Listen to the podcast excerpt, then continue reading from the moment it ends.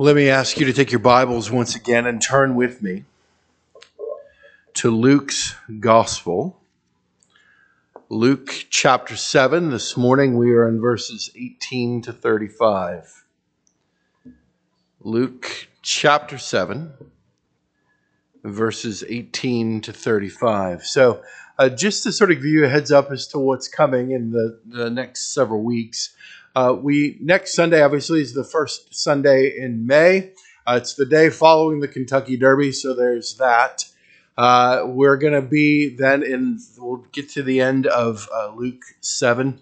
We will get into Luke eight, and then on the 21st and the 28th of May, uh, we're actually going to be out of town. We are in that phase in our lives in which, when we travel now, it's we travel to go see our kids. And so Gabrielle is graduating from uh, the fellows program that she is in in Chattanooga. And then on Memorial Day weekend, uh, we're going to go see Nathaniel. Uh, he's gotten to the point where he can actually go off base and wear civilian clothes. And so uh, we, we can actually go see him. So we're going to do that. We're going to travel down to San Angelo and see him over Memorial Day weekend. And so Isaac Terwilliger is going to be uh, with us on the 21st. Isaac is uh, the Minister of Youth and Students at uh, Grace Chapel in Lincoln. He's been with us before. And then we'll see on the 28th. We got a couple things going on. Uh, we uh, Andrew Leitner, who has been with us uh, several times. Andrew's dad is in really poor health. And so he's actually on Monday, he's flying to Pennsylvania to be with family uh, because they got a call that said if you're going to be with your dad, you need to come. So he's going to be doing that. So uh, Andrew would love to be with you all on the 28th, but that is up in the air at the moment. And so we will see uh, how all that plays out in the Lord's providence and in his goodness uh, to his people. Uh, thankfully, his parents are believers. And so while this is a sad thing, it's not, uh, it's not sad like it could be. And so we're grateful and thankful for that. Luke chapter 8, beginning in verse 17 through verse 35. The disciples of John reported all these things to him. And John, calling two of his disciples to him, sent them to the Lord, saying, Are you the one who is to come, or shall we look for another? And when the men had come to him, they said, John the Baptist has sent us to you, saying, Are you the one who is to come, or shall we look for another? In that hour he healed many people of diseases and plagues and evil spirits, and on many who were blind he bestowed sight. And he answered them, Go and tell John what you have seen and heard. The blind receive their sight, the lame walk, lepers are cleansed, and the deaf hear. The dead are raised up, the poor have good news preached to them. And blessed is the one who is not offended by me. When John's messengers had gone, Jesus began to speak to the crowds concerning John. What did you go out into the wilderness to see? A reed shaken by the wind? What then did you go out to see? A man dressed in soft clothing? Behold, those who are dressed in splendid clothing and live in luxury are in king's courts. What then did you go out to see? A prophet? Yes, I tell you, and more than a prophet. This is he of whom it is written, Behold, I send my messenger before your face, who will prepare your way before you. I tell you, among those born of women, none is greater than John. Yet the one who is least in the kingdom of God is greater than he. When all the people heard this, and the tax collectors too, they declared God just, having been baptized with the baptism of John.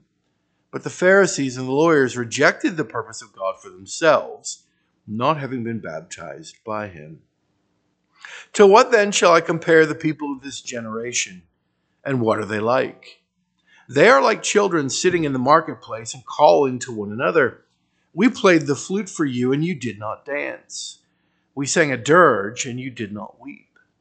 For John the Baptist has come, eating no bread and drinking no wine, and you say, He has a demon. The Son of Man has come, eating and drinking, and you say, Look at him, a glutton and a drunkard, a friend of tax collectors and sinners. Yet wisdom is justified by all her children.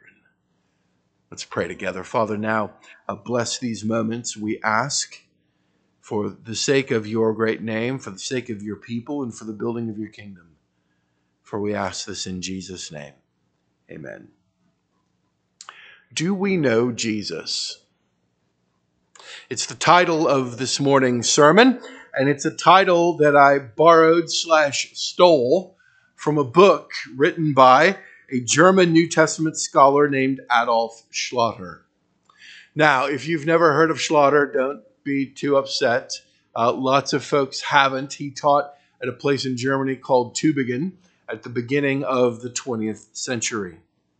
Schlatter, uh, very few of his work has been translated into English. And interestingly, uh, towards the end of his life, after he had retired, Schlatter discovered one of those great joys of being old, and that was he just didn't care anymore.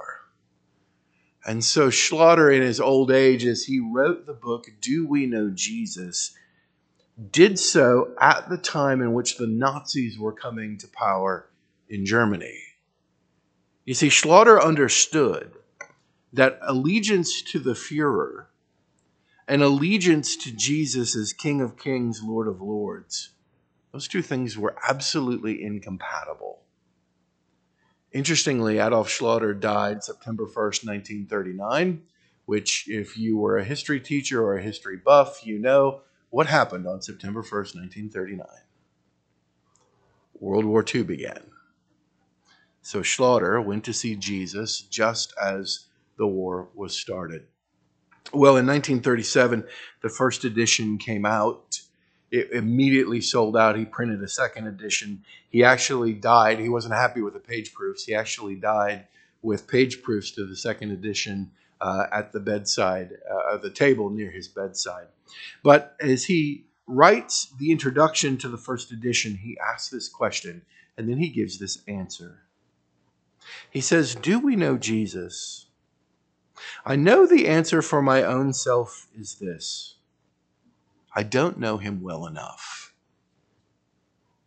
I don't know him well enough. Well, the same could be said of John the Baptist in our text for this morning. John sends messengers to inquire as to whether or not Jesus is the one. And having come this far in Luke's gospel and having read Luke 1 and Luke 2, we have to ask ourselves really?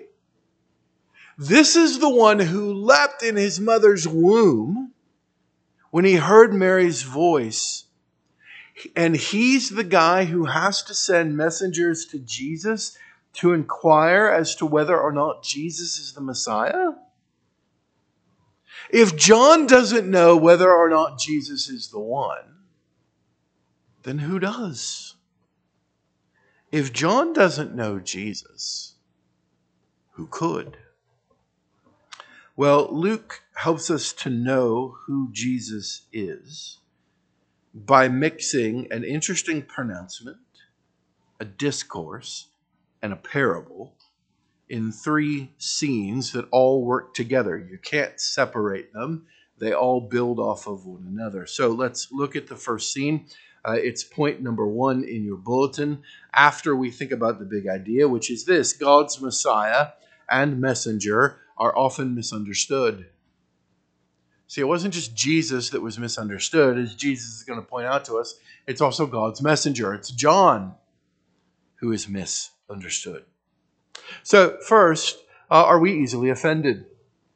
Are we easily offended? In verses 18 to 23, Jesus quotes, as he answers the question that John's disciples give him, he quotes from both Isaiah chapter 29 and Isaiah 35.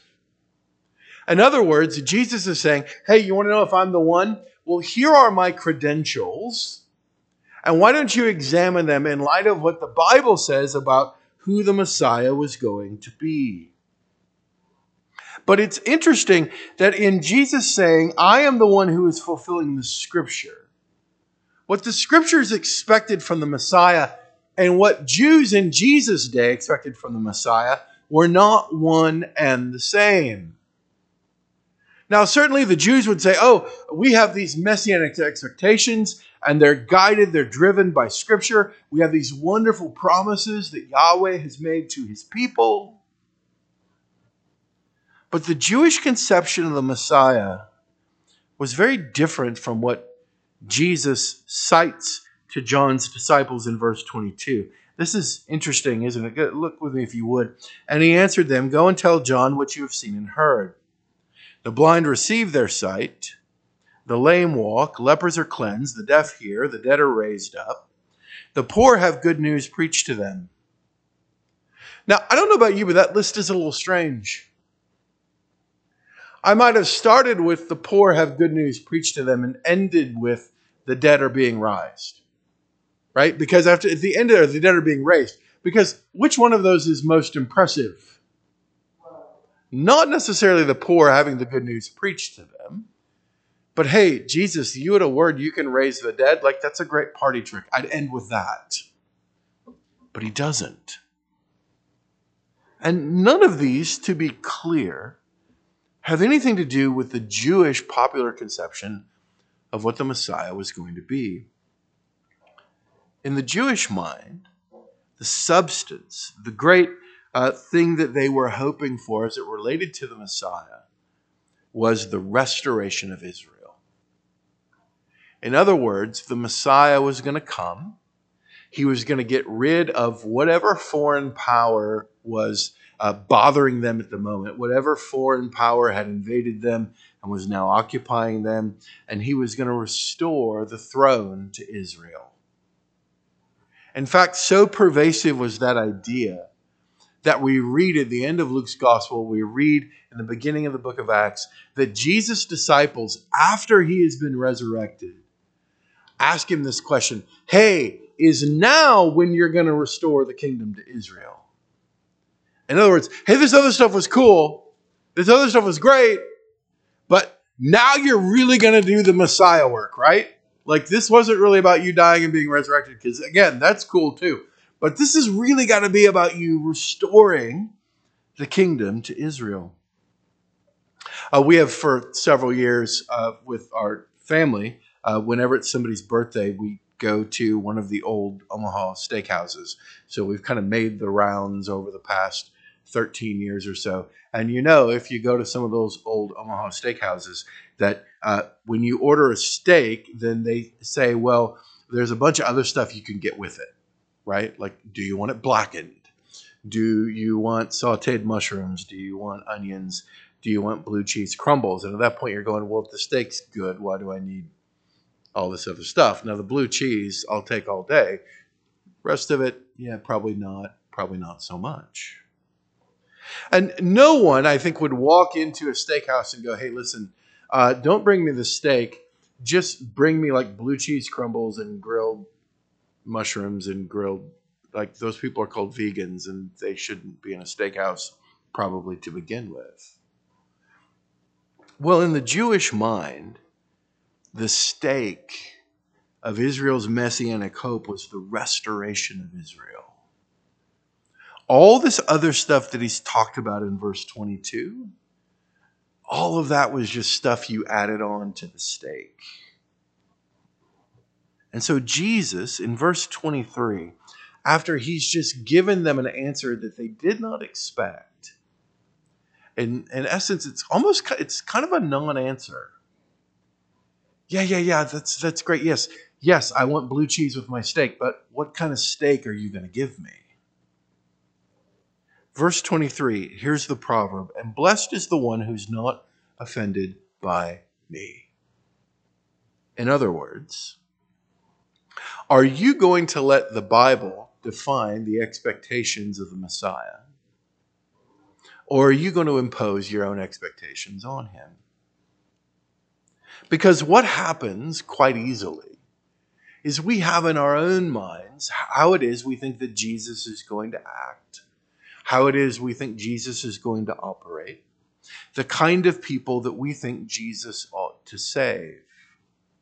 And when Jesus doesn't act and behave and do and operate in which in the way in which we think he ought to, how do we respond? what do we do? Now, it's one thing to say, hey, listen, uh, I'm not Jesus, but if I was, I seems like this course of action would be really good. It's at least an acknowledgement of the fact that, yeah, we're not in control. But I fear all too often we get really offended when Jesus doesn't operate, when he doesn't do the things in which we think he ought to do. We make our own expectations the authority and not the Word of God. Jesus is God's Messiah. And all that that entails is spelled out for us in the Old Testament. In fact, Jesus quotes not once, but twice from the book of Isaiah in giving, as it were, his resume for being the one. And yet, he still has to end it by saying, Blessed is the one who's not offended by me. Secondly, we need to embrace the paradox we need to embrace the paradox. So the messengers leave, they have their non answer. They're going to go back to John and they're going to kind of suss this thing out and try to figure out what it is that Jesus is actually saying. And so Jesus takes that opportunity to then turn to the crowds and ask them about their ideas related to John the Baptist. And so he says in verse 24, What did you go out in the wilderness to see? A reed shaken by the wind. What then did you go out to see? A man dressed in soft clothing. Behold, those who are dressed in splendid clothing and live in luxury are in king's courts. What did you go out to see? A prophet. Yes, and I tell you, more than a prophet. This is he of whom it is written, Behold, I send my messenger before your face, who will prepare your way before you. So not only is Jesus God's Messiah, but the Messiah tells us that John is God's long awaited messenger. The Old Testament speaks of a messenger who's going to come before the Messiah, he's going to prepare the way. And indeed, Jesus says, listen, when you were looking for the guy, the guy who's going to prepare the way for the Messiah, John is that guy. He's the one. And then in verse 28, he tells us something that leaves us scratching our head. I tell you, among those born of women, none is greater than John. Yet one who is least in the kingdom of God is greater than he. Well, what does that even mean? How can there be no one greater than he born of a woman? And yet he's uh, the one who is least in the kingdom of God is greater than he is. What what is Jesus talking about? Well, as usual, we have options, and scholars disagree about the options. Some will say what's going on here, what's important is that phrase, born of a woman, over and against being born of the Spirit. Remember, Jesus has already told Nicodemus in John's Gospel that to enter into the kingdom of God, you must be born again. You must be born of water and spirit. So, is he saying here that of the uh, sort of uh, non saved folks, John is the greatest of the non saved people versus those who have been born again? And you go, well, that doesn't really make any sense because we would all hope that John has been born again. We would hope that when we get to heaven, John's one of the people we can sit and have lunch with or go play golf with. So, what if he's talking about something else, not necessarily born of a woman versus born of the Spirit? What if he's talking about the age that's looking forward to the coming of the kingdom versus the kingdom? John is indeed the last of the prophets. John is declaring that God's kingdom is coming but when Jesus comes and begins to teach, he doesn't say that the kingdom of God is coming. He says that the kingdom of God is here. In fact, in the coming of, of the Messiah in the coming of God's king means that the kingdom is here. So he's talking about the difference between the old age, versus the coming kingdom. He's talking about the folks who are looking forward to the coming of the Messiah versus those who have actually seen the Messiah. He's talking about the difference between trusting in what it is that God will do over and against trusting in what it is that God has done and is doing. But then it's interesting, isn't it, as a kind of parenthesis. In fact, in the ESV, it is in the parentheses in verses 29 and 30. Luke tells us that even the ministry of the forerunner is misunderstood. That even though the tax collectors and the people are declaring God just because they've been they've undergone John's baptism of repentance in verse 30, we're told the Pharisees and the lawyers, or the Pharisees and the scribes, rejected not John's baptism, but note what he says the purpose of God for themselves. We're presented with a really interesting question Am I going to side with God's purposes, or am I going to seek to justify myself? Am I going to seek God's purposes? Or am I going to seek to justify myself? Remember, John's baptism was a baptism of repentance. So the person who underwent that baptism was saying publicly and identifying publicly for everybody and their grandmother to see I am a sinner. I need to be cleansed. I need to be washed the crowds and the tax collectors were like, Yep, I'm that person. I'm he. I'm she. But the scribes and the Pharisees, we're not sinners. What do you mean we broke the law? Dude, we wrote the law. All those silly things that you can and can't do related to the Sabbath, all those things that you can or can't do related to work, all the stipulations and all the spin around divorce and all the other things that were part and parcel of religious life in Israel. These are the people who wrote it. So to undergo John's baptism, they would have had to admit publicly, yes, we were wrong. We were wrong. We're sinners. And so part of embracing this paradox of life in God's kingdom means that we only enter in when we can say, when we begin to say, we come in by acknowledging that we're sinful. It's a kingdom of people who acknowledge they're not really even worthy to be there. They have no right to be there. So it's not a kingdom filled up with people who are like, hey, I got my act together. Therefore, God loves me. You should get your act together too. No, these are people who are saying, We have been saved by grace through faith. What are we willing to acknowledge publicly? That we're sinners, that we failed, that we are in need of a Savior. Finally, then, Jesus ends all of this conversation. So they misunderstand the Messiah, they misunderstand his messenger. And because of that, then he's going to tell a parable. Now, parables typically are meant to clarify what's going on, but sometimes parables leave us with this question in our head that just won't get out right? It's like the tune of a Rick Astley song. You get it in there and it's not going to leave. So you're welcome that all day you're going to be Rick rolled in your head. Well, that's the idea that's going on with a parable. This parable is there to stick and kind of roll around and rattle around a little bit. So Jesus says, To what then shall I compare the people of this generation? And what are they like? In other words, these are folks who they don't get the Messiah and they don't get God's messenger. God's kingdom is at hand.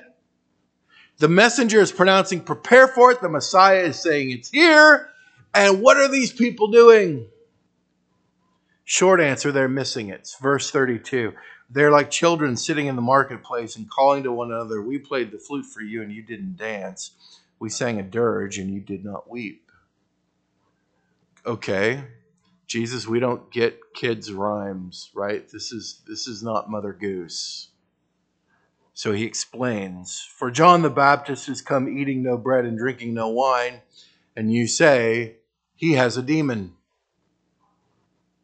The Son of Man has come eating and drinking, and you say, Look at him, a glutton and a drunkard, a friend of tax collectors and sinners. What's the matter with John? Well, John doesn't, John just, you know, he doesn't eat bread, he doesn't drink wine. Clearly, he's demonic. Well, what's the matter with the Messiah? Well, he's eating and drinking. Clearly, he's a drunkard. Clearly, he's a glutton. Huh.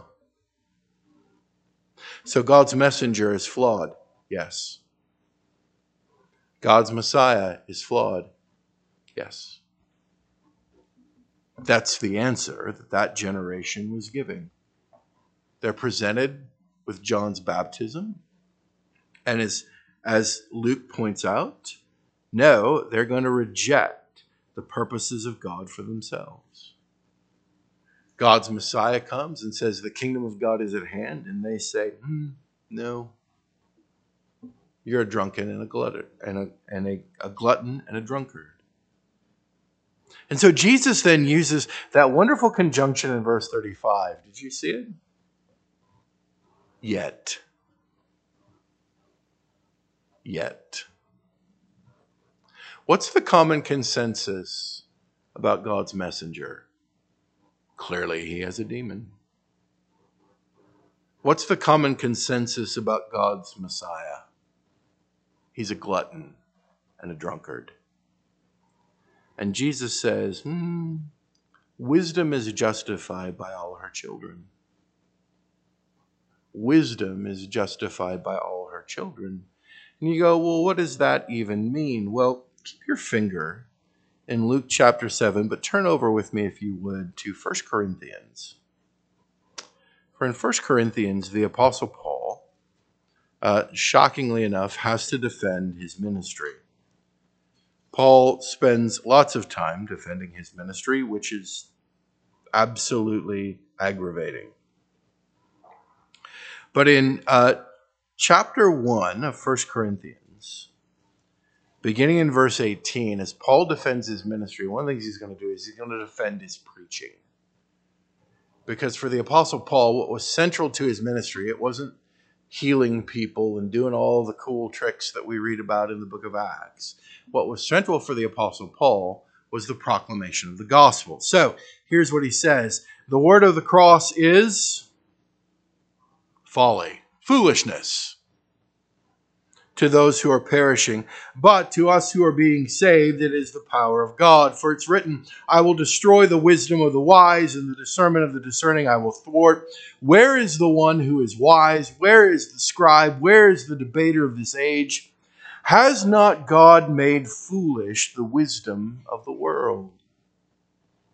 For since in the wisdom of God the world did not know God through wisdom, it pleased God through the folly of what we preach to save those who believe. The Jews demand signs and Greeks seek wisdom, but we preach Christ crucified. A stumbling block to Jews and folly to Gentiles, but to those who are called, both Jews and Greeks, Christ, the power of God and the wisdom of God. For the foolishness of God is wiser than men, and the weakness of God is stronger than men.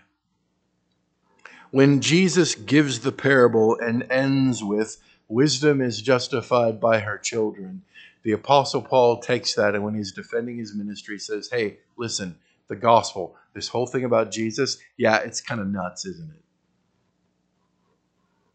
If you're a Greek, you don't get it. If you're a Jew, you're offended by it. It's a stumbling block it's foolishness. But understand that God is doing his redemptive work, not through the wisdom of the world, not through the common consensus of the world, but God is doing his work via his wisdom. God is demonstrating his power. And I love how he puts it Christ, the power of God, and the wisdom of God. That's, that's, that's the answer. What's God's wisdom? Christ. The world thinks it's the dumbest answer they've ever heard. They're offended by it, or they just don't get it. I love what we were singing, and I, I, I hadn't thought about this, but there was a line in the last song we sang in which we said, You count it strange, so once did I. And that's what Jesus is saying. If you're in the kingdom, this wisdom of God, it was once really strange. It was once foolishness. But now you understand in the foolishness of the gospel, the wisdom of God has been made known. And Christ is the power of God, He's the wisdom of God. We've said as we've made our way through Luke's gospel that the melodic line or the thing that, that holds it all together is that the gospel is for everyone. The gospel is for everyone. Now, that needs a little bit of clarification because it doesn't mean that we're universalists. It doesn't mean that we believe that everyone everywhere is saved just by virtue of the fact that they're a human being. So when we say that the gospel is for everyone, we don't mean that everyone everywhere is saved. But what we do mean is this the gospel is for everyone, regardless of nationality or gender or class or orientation or pronouns or lack of pronouns or however it is that you want to state it. The gospel is the power of God to save. Full stop. But that doesn't mean that everybody just gets in. No, you have to embrace the wisdom of God. And this morning, as we come to the Lord's table, God in His wisdom is inviting you to embrace the folly, to embrace the foolishness of a crucified Messiah. He's inviting you not on the basis of common consensus but on the basis of his wisdom. That it's through the broken body of the Lord Jesus Christ, it's through the shed blood of the Lord Jesus Christ that God's power and God's wisdom are made known. It's easy to misunderstand God's messenger. It's easy to misunderstand God's Messiah. But God, who shows his power in weakness, invites us this morning to come to the table. Let's pray. Father, thank you for your word. Thank you that the Lord Jesus was not the manifestation of human wisdom or common consensus, but that Jesus is both the power and the wisdom of God. We pray these things now in his name. Amen.